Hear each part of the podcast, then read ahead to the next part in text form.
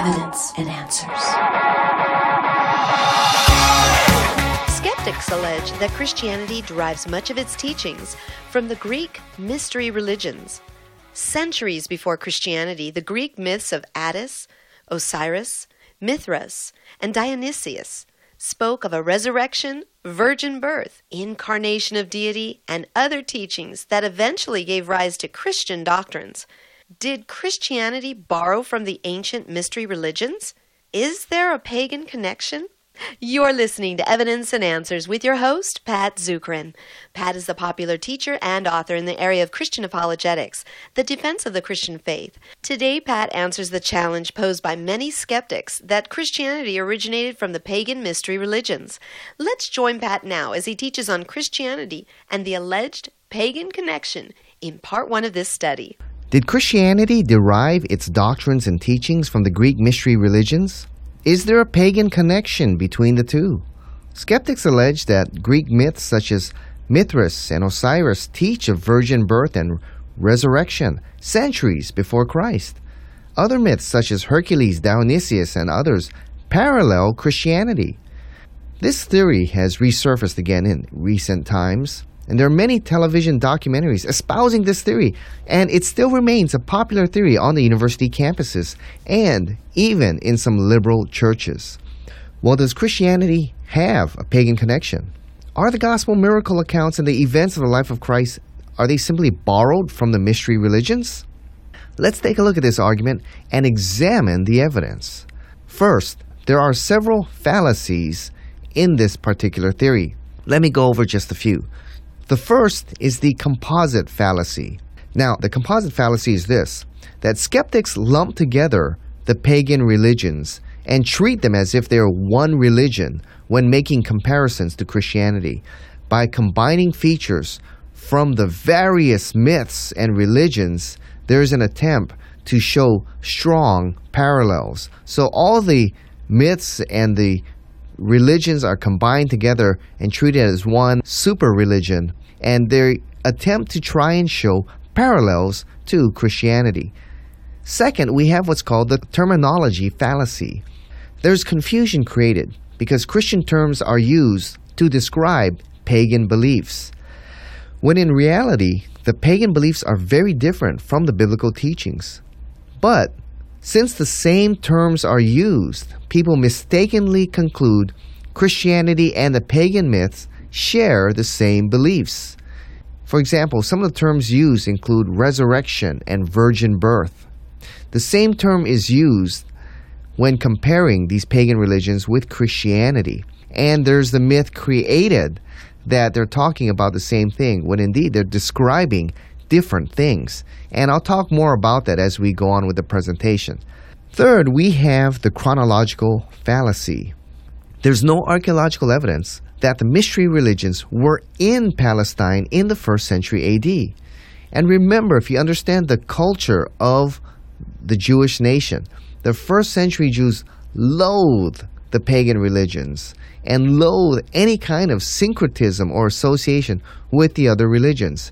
Remember, they learned a great lesson in the Babylonian exile when God allowed the Babylonians to conquer and allowed the Babylonians to destroy Jerusalem, and the people were deported to the land of Babylon, where they remained in exile for 70 years.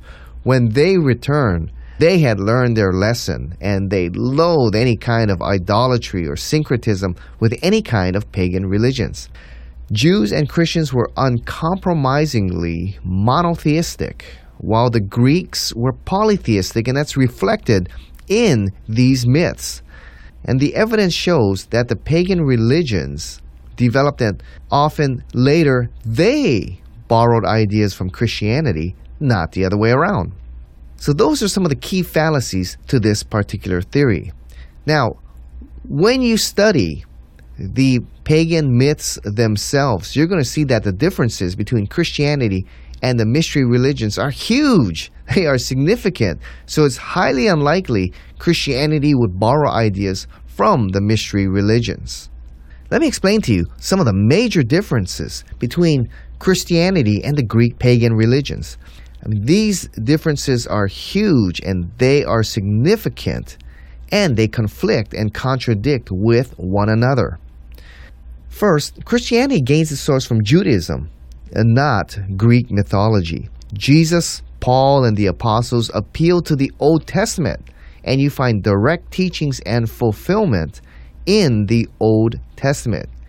Teachings such as there's only one God who created all things, not a host or pantheon of gods, was taught in Judaism and it's taught in Christianity. Blood atonement for sin, that's foreign in the Greek mythological religions. That's taught throughout the Old and New Testament.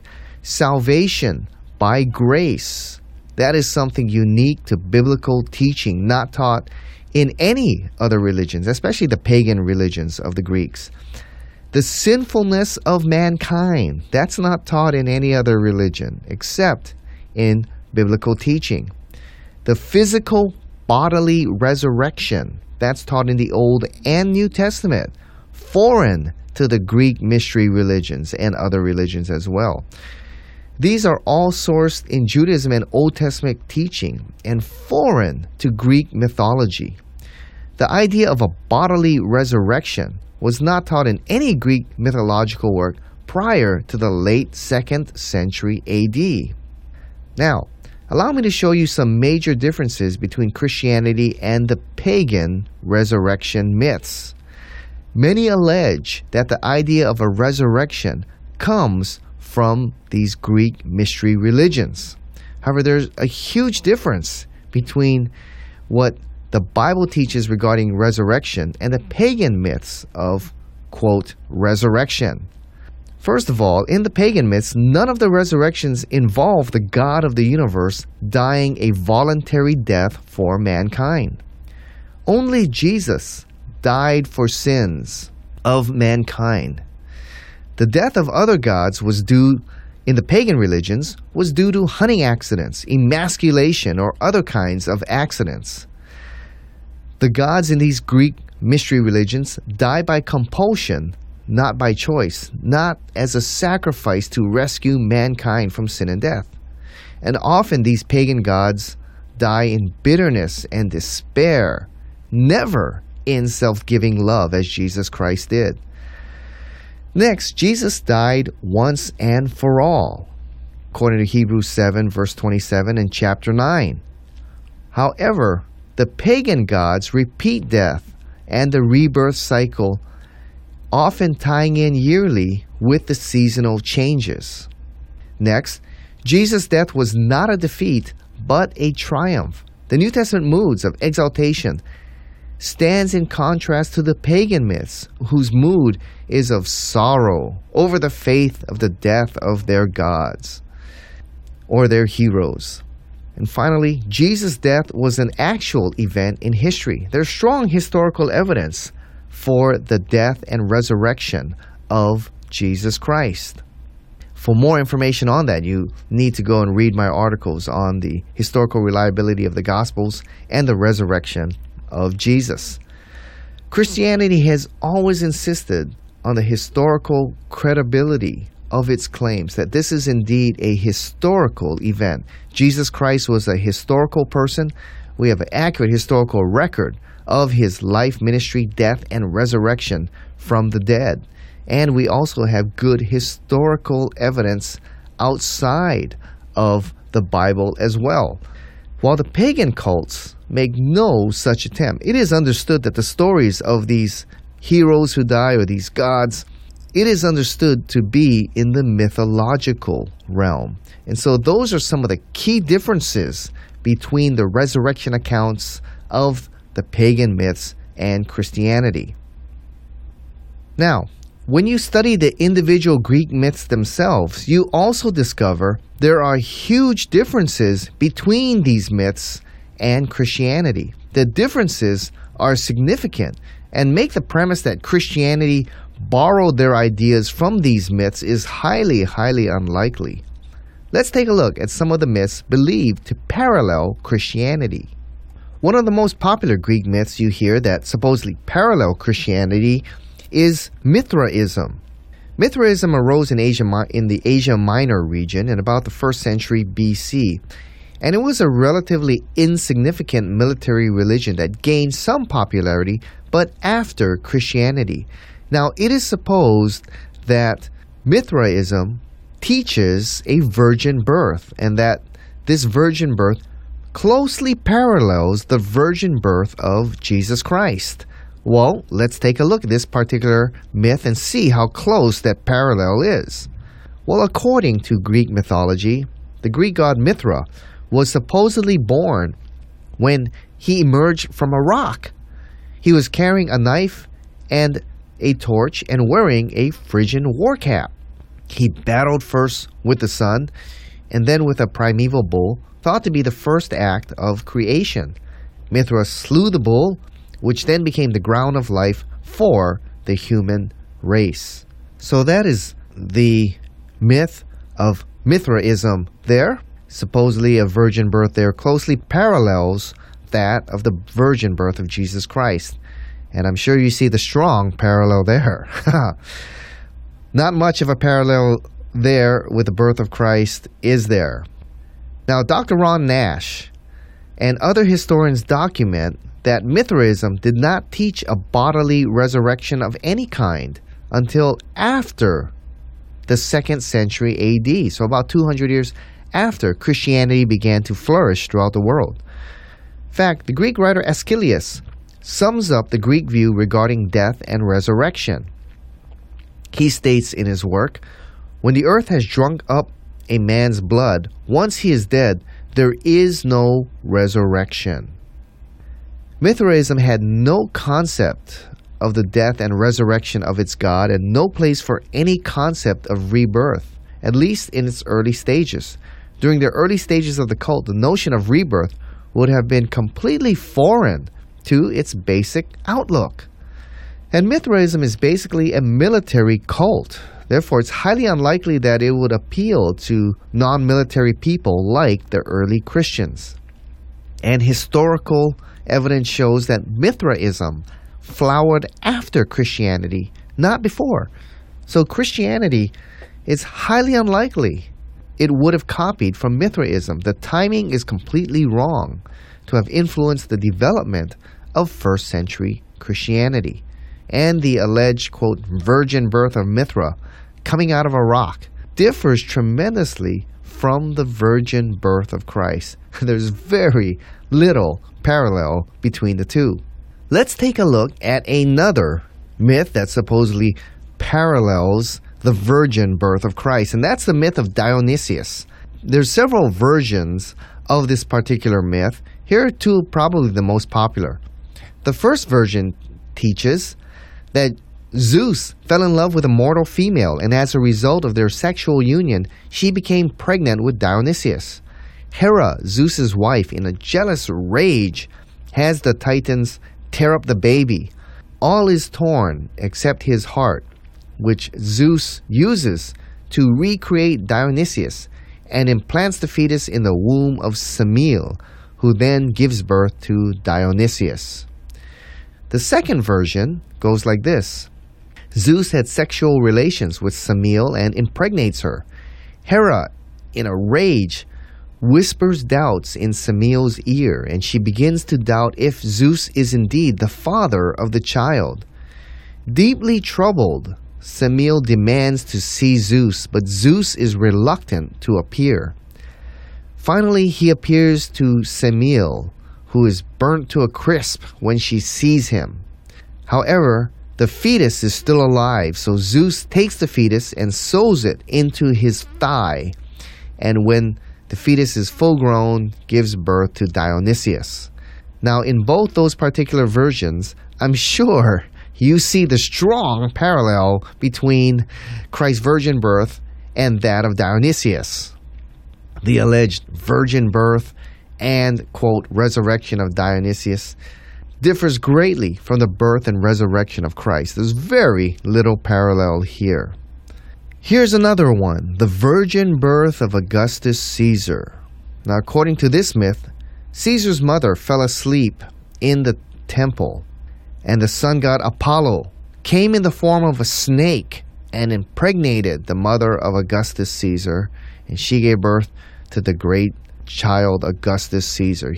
Once again, this hardly parallels with the virgin birth of Christ as recorded in the Gospels.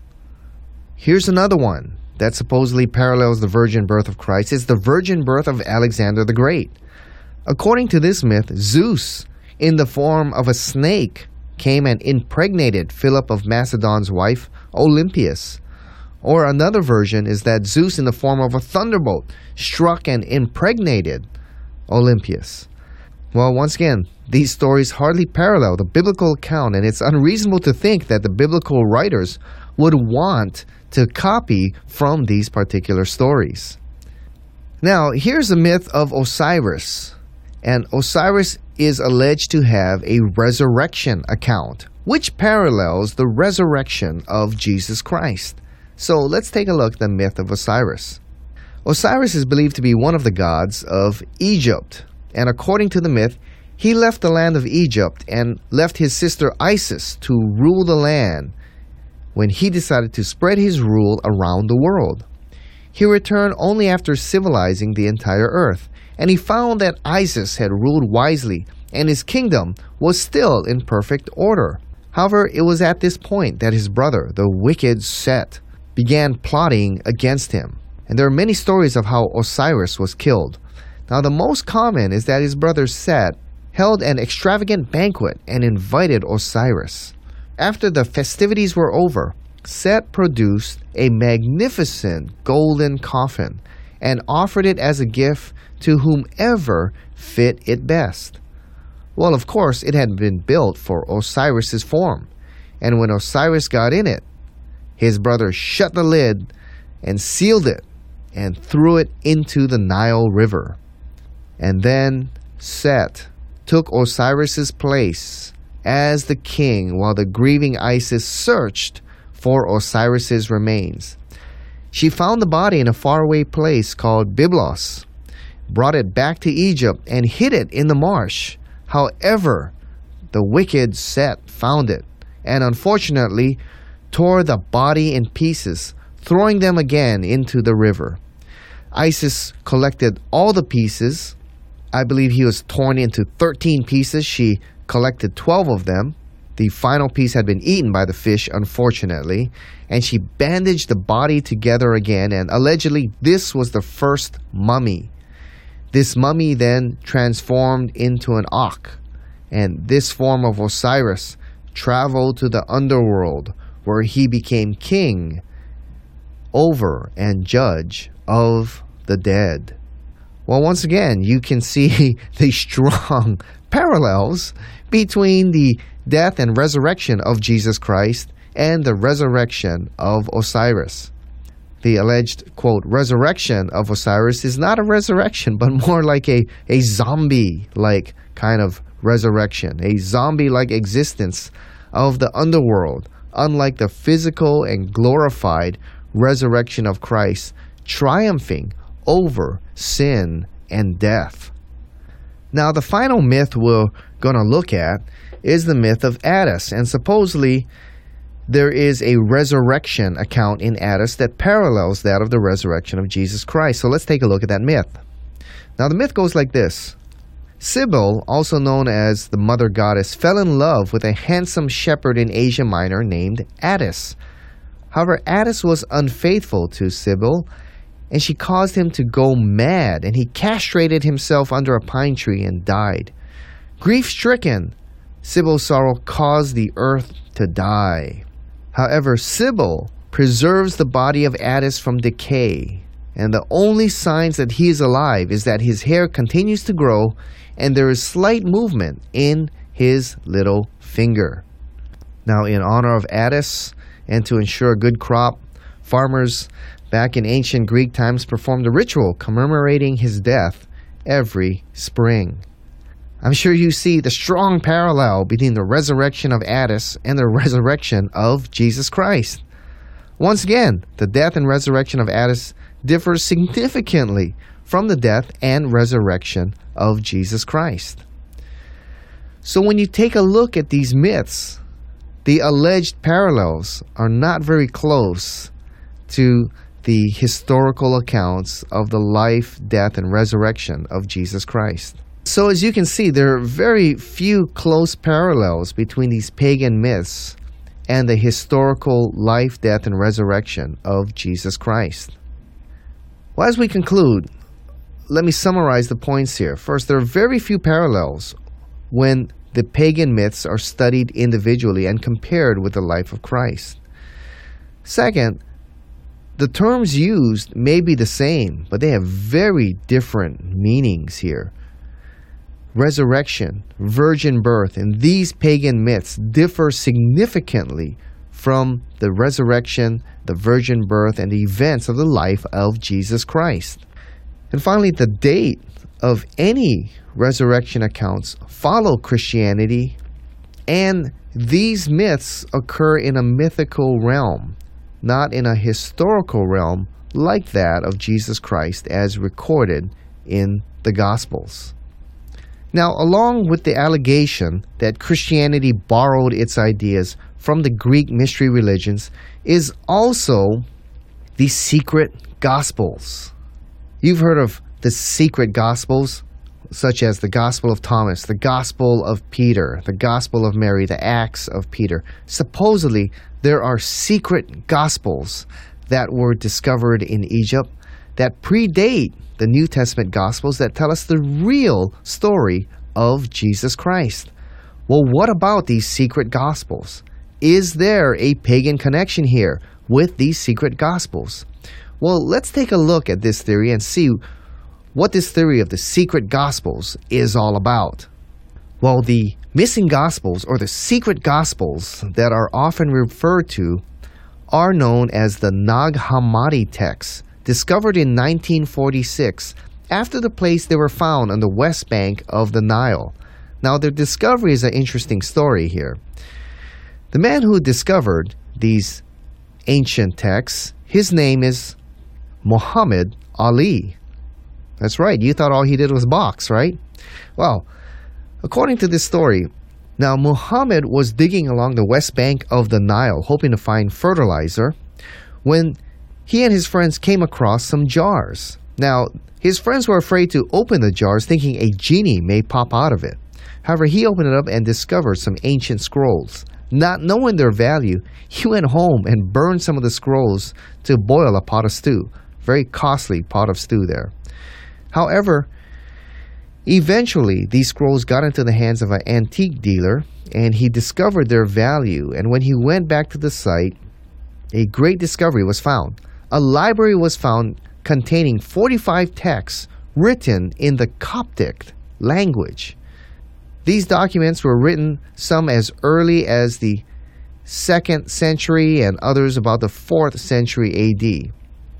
These ancient manuscripts were written in the early 2nd century to the 4th century AD. Now, of the 45 texts that were found, only about a half dozen claim to be Gospels, and examples of these are the Gospel of Thomas, the Gospel of Philip, the Acts of Peters, and a few others. These documents were not authored by a Christian group, but a group called the Gnostics. And our knowledge of the Gnostics came only from the church fathers' criticisms of the Gnostic texts. And the church fathers had been warning the Christians about the Gnostics and these false gospels that had begun to arise there as Christianity became popular and spread throughout the Roman Empire. Now, the only thing we knew about the Gnostics were the things the early church fathers had warned the church about, but now we had the text and we could read the text for themselves. Now, first of all, who are the Gnostics? Well, Gnosticism derives its meaning from the Greek word gnosis, which means knowledge. The Gnostics were a heretical group whose teachings were a combination of Greek philosophy and Eastern pantheism. Gnosticism taught the secret knowledge of dualism, that the material world was evil and it's the spiritual realm that was pure. This goes in direct contradiction to the Old Testament account of creation, Genesis 1 and Genesis chapter 2. When God created all things, he declared that it was good, and that one day, after the fall of man, one day creation would be redeemed. It's a rejection of the New Testament teaching that Jesus became flesh and that the body is good and one day shall be restored. See, it's abhorrent in Gnosticism to think Jesus, the master Gnostic, would take on a corrupted body of flesh and bone. This concludes part one of Pat's message on the pagan connection. Join us next time as Pat presents part two of this series. If you missed any part of this message, log on at evidenceandanswers.org and you can listen to the entire study and enjoy other great resources right there on the site. Pat is the director of the Pacific Apologetics Center. His ministry relies on the generous donations from you, our listeners. If you've been blessed by Pat's teaching, please support him in prayer and with a financial gift by logging on at evidenceandanswers.org. I hope you'll continue to be with us as Pat continues to present evidence for faith in Christ and biblical answers to the challenges of today, right here on Evidence and Answers.